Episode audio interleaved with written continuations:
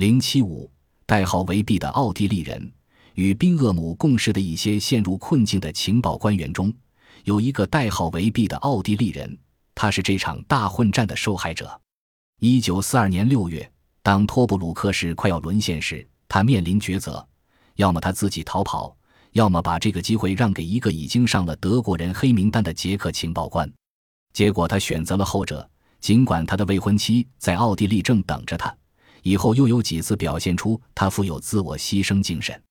由于意大利人断绝水源，与他关押在一起的俘虏快要渴死了，使他挡住了一支开赴前线的德国部队，让德军从自己的水壶里倒出了水让大家喝，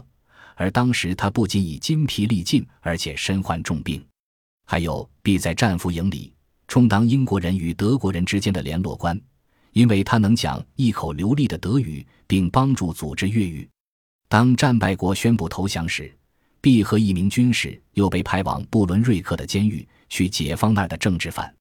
宾厄姆在日记中这样描写 B， 他慢慢地咧开嘴笑了起来，笑使得他那双棕色眼睛在镜片后面闪闪发光。